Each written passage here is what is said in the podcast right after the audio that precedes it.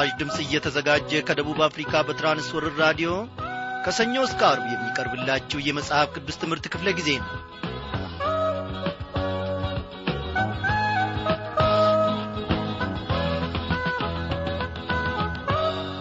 እንደምናመሻችሁ በጌታ የተወደዳችሁ ክብሯን አድማጮቼ እግዚአብሔር አምላካችን ነው ያለፉትን ቀናት ሙሉ ከማዕዱ ሲመግበን እስከዚህች ሳምንት መጨረሻ ቀን ደግሞ አግዞናል ዛሬም እግዚአብሔር አምላካችን እንደሚያግዘን በድንቅ ሁኔታ ደግሞ ቀርቦ ለእኔና ለእናንተ እንደሚናገረን የመንግሥተ ሰማያትን ምስጢራት ገላልጦ እንደሚያስተምረን እኔ ባለሙሉ ተስፋ ነኝ። እግዚአብሔር ለዘላለም እየተመሰገነ ይሁን። ላገዘንና ለረዳነ ጌታ ምስጋናን ብንሰዋ ታዲያ ይበዛበታልን? እግዚአብሔር ያደረገልንን እያሰብን አንድ ላይ ጌታን እናመልከዋለን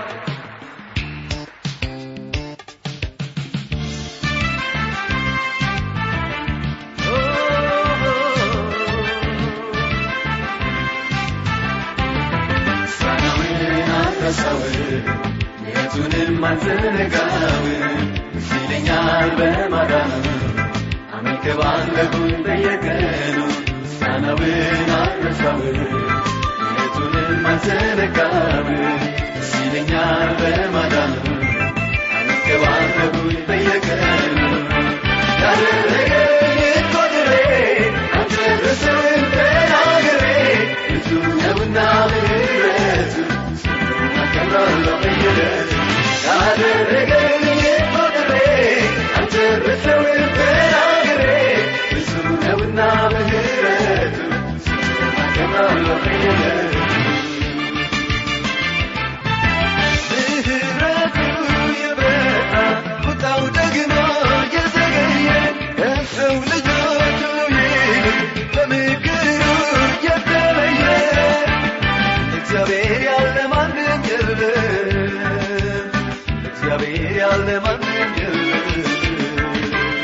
እግዚአብሔር ያለ ማንም የለም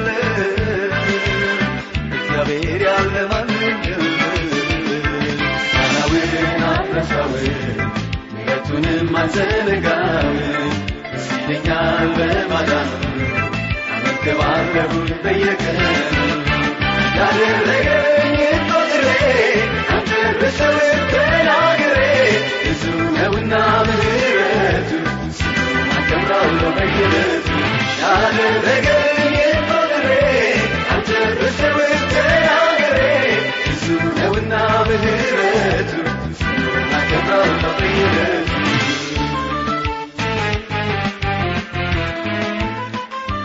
እግዚአብሔር ሆይ በዘመናችን ሁሉ ያደረክልንን ስናስብ ስናሰላስል ጌታ ሆይ ከየት እንጀምር? ወዴትስ እንጨርሰው? እግዚአብሔር ሆይ ከልጅነታችን ወራት ጀምረህ በቤት ያስቀመጥከን ያሳደግከን ብዙዎች አለን ከኰበለልንበት ዓለም ይሻለናል ብለን በድንቁርና በዓለም ውስጥ ስንባዝን ስንዳክር የነበርነውን ደግሞ በፍቅር እነሆ ጠርተህ ደግሞ ወደ ቤት እንደገና የጠራህንና ገባህን አለን። እግዚአብሔር ሆይ ከቀማኛነት ከጠጪነት ከዘራፊነት ከተደባዳቢነት ከተሳዳቢነት ከዘማዊነት ዓለምና ወጥመድ አውጥተህ ደግሞ በቅድስና በቤት ውስጥ መመላለስ እንድንችል ረድተህናልና እጅግ አድርገን እናመሰግንሃለን። እግዚአብሔር ሆይ የወደቀውን ያሰብክ እነሆ የተፍገመገመውን ማቆም የምትችል አምላክ እንዳንተ ማንም የለም። ስምህ ለዘላለም ይክበር ይመስገን።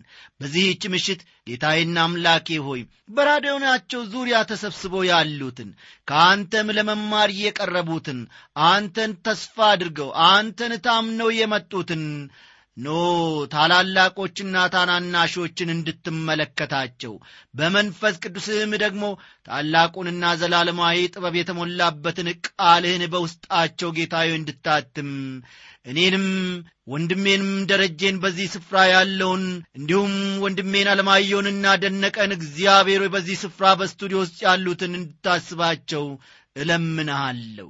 እግዚአብሔር አባቴና አምላኬ ሆይ በደላችንን ድካማችንን ሁሉ እርሳ ስለ ሰማየን ክብር ለስሜ ይሁን። በጌታችን በመድኃኒታችን በኢየሱስ ክርስቶስ ባከበርከው በአንድ ልጅ ስም አሜን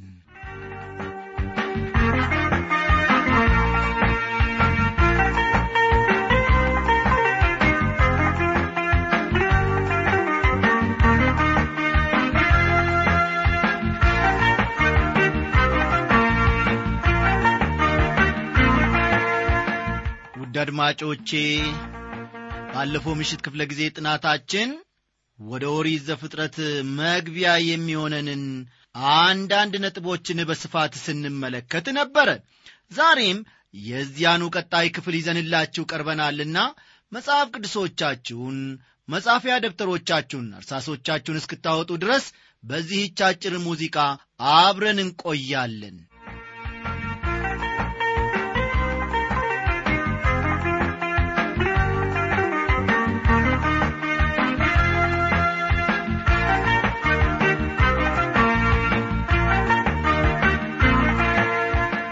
ውድ አድማጮቼ ባለፈው ክፍለ ጊዜ ጥናታችን የመጀመሪያዎቹ የዘፍጥረት አስራ አንድ ምዕራፎች የመጽሐፍ ቅዱስ መግቢያ ናቸው።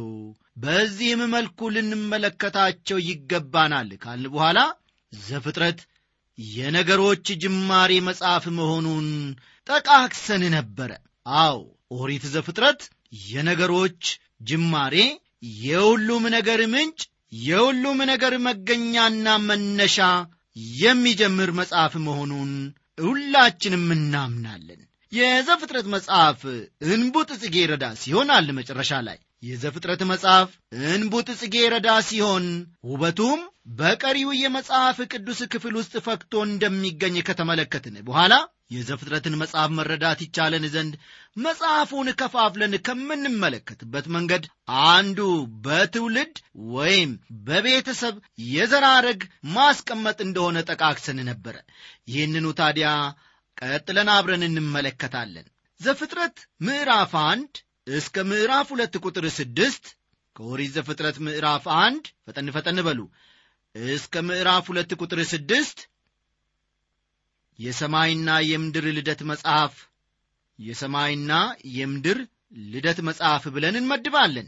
ከኦሪት ዘፍጥረት ምዕራፍ ሁለት ከቁጥር ሰባት እስከ ምዕራፍ ስድስት ቁጥር ስምንት የአዳም ትውልድ መጽሐፍ ብለን እንመድባለን። የአዳም ትውልድ መጽሐፍ ሦስተኛ ከኦሪት ዘፍጥረት ምዕራፍ ስድስት ቁጥር ዘጠኝ እስከ ምዕራፍ ዘጠኝ ቁጥር ሀያ ዘጠኝ የኖህ ትውልድ መጽሐፍ ብለን መመደብ ይቻላል። የኖህ ትውልድ መጽሐፍ ብለን ልንመድበው እንችላለን። በአራተኛ ደረጃ ደግሞ ከዘፍጥረት ምዕራፍ አስር ቁጥር አንድ እስከ ምዕራፍ አስራ አንድ ቁጥር ዘጠኝ እስከ ምዕራፍ አስራ አንድ ቁጥር ዘጠኝ የኖህ ልጆች ትውልድን እንመለከታለን። የኖህ ልጆች ትውልድን እንመለከታለን። በአምስተኛ ደረጃ ከዘፍጥረት ምዕራፍ አስራ አንድ ከዘፍጥረት ምዕራፍ 11 ቁጥር 10 እስከ ቁጥር 26 እስከ ቁጥር 26 የሴም ትውልድ ታሪክን እንመለከታለን። ከኦሪት ዘፍጥረት ምዕራፍ 11 ቁጥር 27 እስከ ምዕራፍ 25 ቁጥር 11 ከኦሪት ዘፍጥረት ምዕራፍ 11 ቁጥር 27 እስከ ምዕራፍ 25 ቁጥር 11 የታራ ትውልድ ታሪክን። ፈጠን ፈጠን በሉ። የታራ ትውልድ ታሪክን እንመለከታለን። ሰባተኛ ከኦሪት ዘፍጥረት ምዕራፍ 25 ቁጥር 12 እስከ 18 ከኦሪት ዘፍጥረት ምዕራፍ 25 ቁጥር 12 እስከ ቁጥር 18 የእስማኤል ትውልድ ታሪክን እንመለከታለን። የእስማኤል ትውልድ ታሪክን እንመለከታለን። ስምንተኛ ከኦሪት ዘፍጥረት ምዕራፍ 25 ቁጥር 19 ከኦሪት ዘፍጥረት ምዕራፍ 25 ቁጥር 19 እስከ ምዕራፍ 35 ቁጥር 29 የይስሐቅ ትውልድ ታሪክን እንመለከታለን። የይስሐቅ ትውልድ ታሪክን እንመለከታለን። ከዘፍጥረት ምዕራፍ 36 ይህ ዘጠነኛ መሆኑ ነው። ከዘፍጥረት ምዕራፍ 36 ቁጥር 1 እስከ ምዕራፍ 37 ቁጥር 1 የኤሳው ትውልድ ታሪክን እንመለከታለን። የኤሳው ትውልድ ታሪክን እናጠናለን።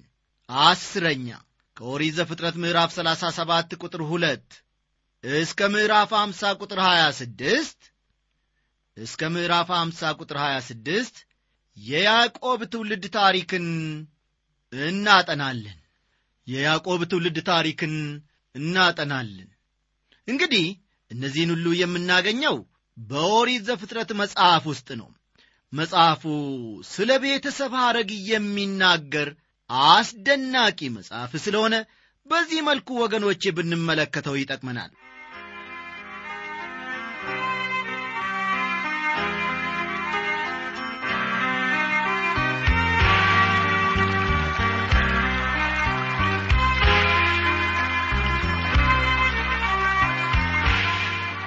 አሁን ደግሞ ቀጠል አድርገን ዝርዝር ሁኔታዎችን አንድ በአንድ እንመለከታለን።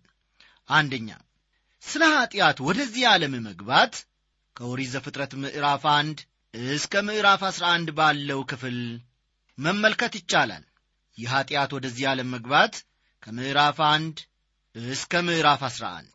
ሀ ፍጥረታቱን በተመለከተ ደግሞ ኦሪት ዘፍጥረት ምዕራፍ አንድና ምዕራፍ ሁለትን በሙሉ መመልከት ይቻላል። ፈጠን ፈጠን እያላችሁ ጻፉ። ስለ ሰማይና ምድር የምንመለከተው ከምዕራፍ አንድ ቁጥር አንድ ነው። ሰማይና ምድርን በተመለከተ የምናገኘው በኦሪት ዘፍጥረት ምዕራፍ አንድ ቁጥር አንድ ነው። ሁለተኛ ምድር ባዶና ጠፍ ነበረች የሚለውን የምናገኘው ከምዕራፍ አንድ ቁጥር ሁለት ነው። ሦስተኛ እግዚአብሔር በመፍጠር ሂደቱ መቀጠሉን የምናገኘው ከምዕራፍ አንድ ቁጥር ሦስት እስከ ምዕራፍ ሁለት ቁጥር ሀያ አምስት ነው። ሀ የመጀመሪያ ቀን ማንም ፈጠረ ማለት ነው። ብርሃንን ፈጠረ። ምዕራፍ አንድ ቁጥር ሦስት እስከ አምስት በሁለተኛ ቀን ጠፈርን ፈጠረ። ከምዕራፍ አንድ ቁጥር ስድስት እስከ ስምንት በሦስተኛ ቀን የየብስ መገለጥና የቡቃያዎችን መፈጠር እናገኛለን። ከምዕራፍ አንድ ቁጥር ዘጠኝ እስከ አሥራ ሦስት የየብስ መገለጥና የቡቃያዎች መፈጠር። ምዕራፍ አንድ ከቁጥር ዘጠኝ እስከ አሥራ ሦስት በአራተኛ ቀን ደግሞ ፀሐይ ጨረቃ ከዋክብት ስለ መፈጠራቸው ከምዕራፍ አንድ ቁጥር አሥራ አራት እስከ አሥራ ዘጠኝ ባለው ስፍራ እንመለከታለን ምዕራፍ አንድ ቁጥር አሥራ አራት እስከ አሥራ ዘጠኝ። በአምስተኛው ቀን የእንስሳትን መፈጠር እንመለከታለን። ስለ ስነ ሕይወት ነው ማለት ነው። ከምዕራፍ አንድ ቁጥር 20 እስከ 23 በስድስተኛው ቀን ምድር የተለያዩ ሕያዋን ፍጥረታትን አወጣች። ሰውም ተፈጠረ። ኦሪት ዘፍጥረት ምዕራፍ አንድ ከቁጥር 24 እስከ 31 ከቁጥር 24 እስከ 31 በሰባተኛው ቀን ስለ ሰንበት እንመለከታለን። ምዕራፍ ሁለት ከቁጥር አንድ እስከ ሦስት ኦሪት ዘፍጥረት ምዕራፍ ሁለት ከቁጥር አንድ እስከ ሦስት የሰው አፈጣጠር በድጋሚ ስለ መቅረቡ የምናገኘው በኦሪት ዘፍጥረት ምዕራፍ ሁለት ከቁጥር አራት እስከ ሀያ አምስት ባለው ክፍል ውስጥ ነው በኦሪት ዘፍጥረት ምዕራፍ ሁለት ከቁጥር አራት እስከ ሀያ አምስት የሰው በኀጢአት መውደቅን ደግሞ የምናገኘው ኦሪት ዘፍጥረት ምዕራፍ ሦስትና ምዕራፍ አምስት ውስጥ ነው። የሰው በኀጢአት መውደቅን የምናገኘው በምዕራፍ ሦስትና በምዕራፍ አምስት ነው መጠራጠርና ለእግዚአብሔር አለመታዘዝ የኀጢአት ሁሉ ስር ስለ መሆኑ የኀጢአትን ፍሬ የመሳሰሉትን ከእነዚህ አሁን ከጠቀስኳቸው ከምዕራፍ ሦስትና ከምዕራፍ አምስት እንመለከታለን። ስለ ጥፋት ውሃ ደግሞ የምናገኘው ከምዕራፍ አምስት እስከ ምዕራፍ ዘጠኝ ባሉት ክፍሎች ውስጥ ነው። ከኦሪት ዘፍጥረት ምዕራፍ አምስት እስከ ዘጠኝ ስለ ጥፋት ውሃ የሚያወሳውን መመልከት ይቻላል። በዚህ ስር አንደኛ የአዳም ትውልድ መጽሐፍ። የሰው ልጅ ታሪክ መጀመር። ምዕራፍ አምስት ውስጥ እናገኛለን። በሁለተኛ ተራ ቁጥር ደግሞ ከጥፋት ውሃ በፊት የነበረውን ስልጣኔ እናገኛለን። ይኸውም የጥፋት ውሃ ምክንያትና ስለ መርከቡ መሰራት ምዕራፍ ስድስት ውስጥ ነው ማለት ነው። የጥፋት ውሃ ምክንያትና ስለ መርከቡ መሰራት በኦሪት ዘፍጥረት ምዕራፍ ስድስት ውስጥ እንመለከታለን። ሦስተኛ ፍርድ በጥፋት ውሃ አማካይነት ፍርድ በጥፋት ውሃ አማካይነት ስለ መምጣቱ ምዕራፍ ሰባት ውስጥ እናገኛለን። አራተኛ ከጥፋት ውሃ በኋላ የነበረ ስልጣኔ ፈጠን ፈጠን በሉ። ከጥፋት ውሃ በኋላ የነበረን ስልጣኔ ምዕራፍ ስምንት ውስጥ እናገኛለን። ከጥፋት ውሃ በኋላ የነበረ ሕይወትና ይህ አምስተኛው ነው ማለት ነው። ከጥፋት ውሃ በኋላ የነበረ ሕይወትና አዲስ ጅማሬ ምዕራፍ ዘጠኝ ውስጥ እናገኛለን። ከጥፋት ውሃ በኋላ የነበረ ሕይወትና አዲስ ጅማሬ ኦሪት ዘፍጥረት ምዕራፍ ዘጠኝን ይመለከቷል። መ የባቢሎን ግንብና የቋንቋዎች መደበላለቅን ደግሞ ከምዕራፍ አስር እስከ ምዕራፍ አስራ አንድ ባሉት ስፍራ እንመለከታለን። ከምዕራፍ አስር እስከ አስራ አንድ የባቢሎን ግንብና የቋንቋዎች መደበላለቅ። አንደኛ የነገዶች ዝርዝር። ስለ ኖሆ ልጆች ምዕራፍ አስር። ሁለተኛ የባቢሎን ግንብን በተመለከተ ምዕራፍ አስራ አንድ። ምዕራፍ አስራ አንድ። የሰው ልጆች ሁሉ አዳኝ የሆነው ጌታ ስለ መምጣቱ መዘጋጀት ከምዕራፍ አስራ ሁለት እስከ ምዕራፍ አምሳ ከምዕራፍ አስራ ሁለት እስከ ምዕራፍ አምሳ ባሉት ክፍሎች መመልከት ይቻላል። ስለ አብርሃም ከምዕራፍ አስራ ሁለት እስከ ምዕራፍ ሀያ ሦስት ባለው እንመለከታለን። ስለ አብርሃም ከምዕራፍ አስራ ሁለት እስከ ምዕራፍ 23 እግዚአብሔር ሰባት ጊዜ ስለተገለጠለት የአብርሃም እምነት አደገ። አንደኛ እግዚአብሔር አብርሃምን መጥራቱና የሰጠው ተስፋ። ምዕራፍ 12 እግዚአብሔር አብርሃምን መጥራቱና ስለ ሰጠውም ተስፋ ምዕራፍ 12 ውስጥ እናገኛለን። ሁለተኛ አብርሃም ከግብፅ ተመለሰ ከሎጥ ተለየ። በዚህ ጊዜ እግዚአብሔር ለሦስተኛ ጊዜ ለአብርሃም ተገለጠለት። ምዕራፍ 13 ውስጥ እናገኛለን። ሦስተኛ ስለ መጀመሪያው ጦርነት ደግሞ ምዕራፍ 14 ውስጥ እናገኛለን። ስለ መጀመሪያው ጦርነት ምዕራፍ 14 ውስጥ እናገኛለን።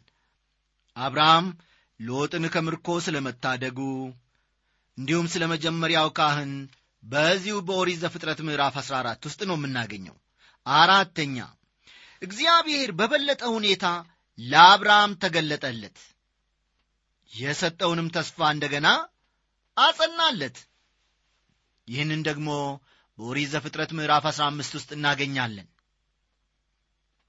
አምስተኛ የአብርሃም የሶራ የአብርሃምና የሶራ በእግዚአብሔር የተስፋ ቃል አለመታመንን እንዲሁም ስለ እስማኤል መወለድ ደግሞ ምዕራፍ አሥራ ስድስት ውስጥ እናገኛለን።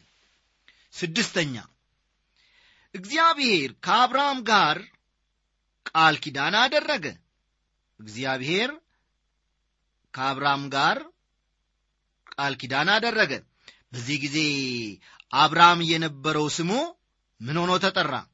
አብርሃም ተብሎ ተጠራ።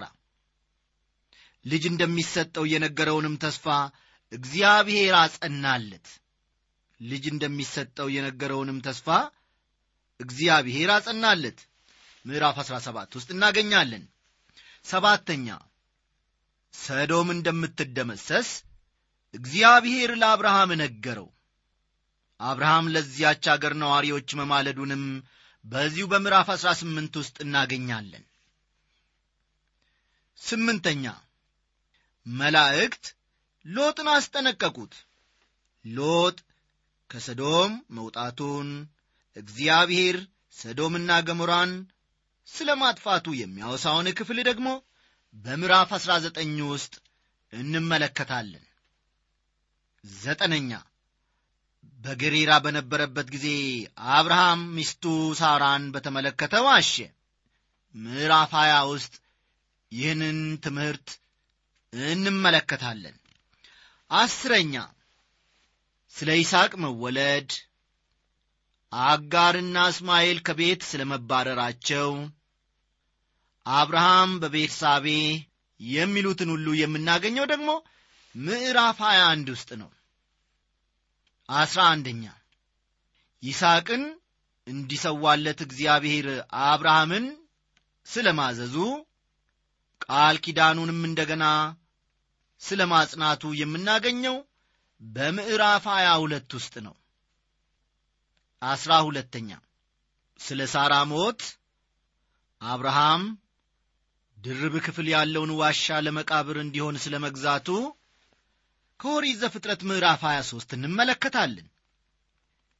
ይስሐቅ ማለትም ስለ ተወዳጁ ልጅ ከኦሪት ዘፍጥረት ምዕራፍ 24 እስከ ምዕራፍ 26 ባሉት ክፍሎች እንመለከታለን። አንደኛ ለይስሐቅ ሚስት እንዲፈልግለት አብርሃም አገልጋዩን ስለ መላኩ ርብቃን ይዞ ስለ መመለሱ ከኦሪት ዘፍጥረት ምዕራፍ 24 እንመለከታለን። ሁለተኛ የአብርሃም ሞት። ይስሐቅና ርብቃ መንትዮቹን ኤሳውና ያዕቆብን ስለ መውለዳቸው ኤሳው በኵርናውን ለይስሐቅ ስለ መሸጡ የሚያወሳውን ክፍል ደግሞ ከምዕራፍ 25 እንመለከታለን እግዚአብሔር ቃል ኪዳኑን ለይስሐቅ ስለ ማጽናቱ እግዚአብሔር ቃል ኪዳኑን ለይስሐቅ ስለ ማጽናቱ ርብቃን በተመለከተ ይስሐቅ መዋሸቱ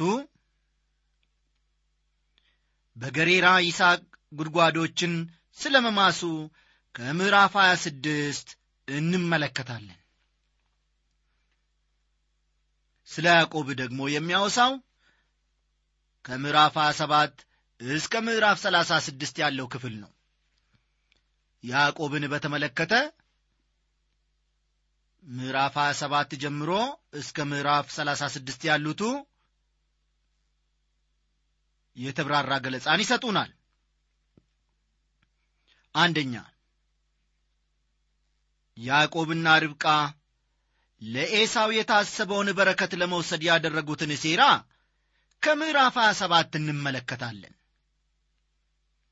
ሁለተኛ ያዕቆብ ከቤተሰቡ ስለ መሰደዱ እግዚአብሔር በቤቴል እንደ ተገለጠለት ለአብርሃም የሰጠውንም ተስፋ እንዳጸናለት ከምዕራፍ 28 እናጠናለን።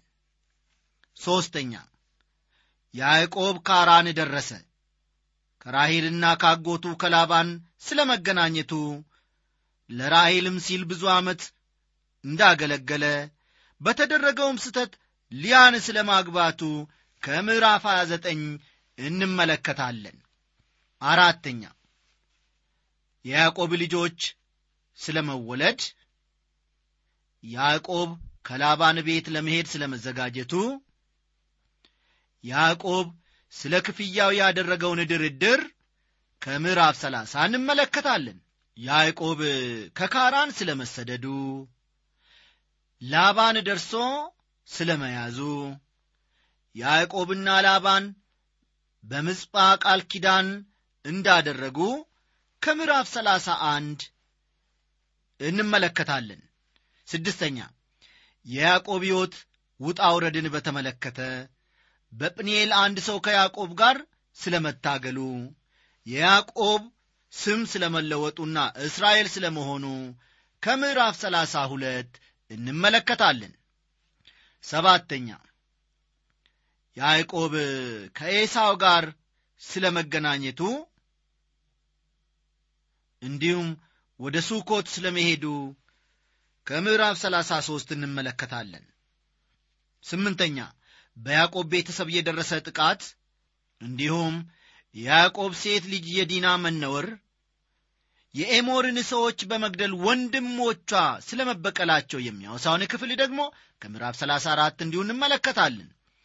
በዘጠነኛ ደግሞ ያዕቆብ ወደ ቤቴል መመለስን እንዲሁም ራሔል በቤተልሔም ስለ መሞቷ ይስሐቅም በኬብሮን ስለ ማረፉ ወይም ስለ መሞቱ ከምዕራፍ 35 እንመለከታለን። በአስረኛ ተራ ቁጥር የኤዶም ሕዝብ የሆኑት የኢሳው ቤተሰቦችን በተመለከተ ከምዕራፍ 35 ዮሴፍ የደረሰበት መከራና ያገኘውን ክብር ከምዕራፍ 37 እስከ 50 ያዕቆብ በከነአን ስለ መቀመጡ ያዕቆብ በባርነት ስለ መሸጡ ከምዕራፍ 37 እንመለከታለን። የይሁዳ ኀጢአትና ውርደትን በተመለከተ ከምዕራፍ 38 በግብፅ በዮሴፍ ላይ ስለ ደረሰው መከራ ደግሞ ከምዕራፍ 39ና 40 እንመለከታለን። በጶጢፋር ቤት ኃላፊ ስለ መሆኑ በጶጢፋር ሚስት የደረሰበት ፈተና እስራትም እንደ ተፈረደበት ከምዕራፍ 39 እንመለከታለን። ዮሴፍ በእስር ቤት የእንጀራና የወይን ጠጅ አሳላፊውን ሕልም ስለ መፍታቱ ከምዕራፍ 40 እናጠናለን ዮሴፍ በግብፅ ምድር ስለ መክበሩ ከምዕራፍ 41 እስከ ምዕራፍ 48 ድረስ እንመለከታለን። የፈርዖንን ሕልም ዮሴፍ ስለ መፍታቱ በግብፅ ምድር ባለሥልጣን መሆኑን የምናሴና የኤፍሬምን መወለድ ከምዕራፍ 41 እናጠናለን። እህል እንዲገዙ ያዕቆብ 11 ልጆቹን ወደ ግብፅ እንደላካቸው ከዮሴፍም ጋር እንደተገናኙ ስምዖን ደግሞ በመያዣ ስም ስለ መያዙ እህልና ገንዘብ ይዘው ወደ አገራቸው ስለ መመለሳቸው ከምዕራፍ 42 እናጠናለን። ብንያምን ጨምሮ ያዕቆብ ልጆቹን እንደገና ወደ ግብፅ እንደላካቸው ማንነቱን ሳይገልጥ ዮሴፍ ወንድሞቹን እንዳስተናገዳቸው ከምዕራፍ 43 እንዲሁ እንመለከታለን። ዮሴፍ ወንድሞቹን ወደ አገራቸው እንደ ሰደዳቸው ጽዋው በቢንያም ከረጢት ስለ መገኘቱ ይሁዳ ስለ ቢንያም ዮሴፍን ስለ መለመኑ ምዕራፍ 44 ላይ እናጠናለን።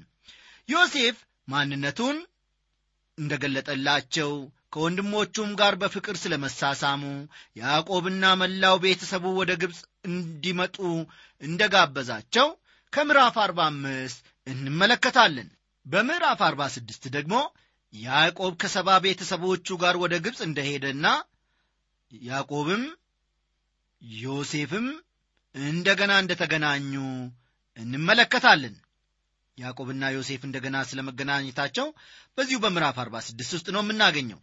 ያዕቆብና ልጆቹ በጌሳም ስለ መቀመጣቸው ወደ ፈርዖንም ፊት ስለ መቅረባቸው በከነአን ምድር እንደሚቀብረው ዮሴፍ ለያዕቆብ ቃል መግባቱን የምንመለከተው ከምዕራፍ 47 ነው። በሞት ጣር ውስጥ ሆኖ ያዕቆብ ዮሴፍንና ሌሎች ልጆቹን ስለ መባረኩም የምንመለከተው ከምዕራፍ 48 ነው። በመጨረሻ ደረጃም ያዕቆብና የዮሴፍ መሞትና መቀበርን የምንመለከተው ከምዕራፍ 49ና ከምዕራፍ 50 ነው። ከመሞቱ በፊት ያዕቆብ አስራ ሁለት ልጆቹን ባረካቸው። ስለ ወደፊት ሕይወታቸውም ትንቢት ተናገረ። ያዕቆብ ሞትና በከነአን ስለ መቀበር የዮሴፍ ሞትና በግብፅ አገር መቀበርን ከምዕራፍ አምሳ እንመለከታለን። እንግዲህ እነዚህን ሁሉ ከላይ የዘረዘርናቸውንና የተመለከትናቸውን ነጥቦች ሁሉ አንድ በአንድ ወደ ትምህርቱ ማለትም ወደ ኦሪት ዘፍጥረት መጽሐፍ ጥናታችን ስንገባ እንመለከታለን በሰፊው። እግዚአብሔር ደግሞ ለዚህ ሁሉ ብርታትን እንዲሰጠን መገለጥን እንዲሰጠን ራእይን እንዲሰጠን የእናንተ ጸሎት እጅግ አስፈላጊ ነውና በጸሎታችሁ ሁሉ አስቡ። ደህና አደሩ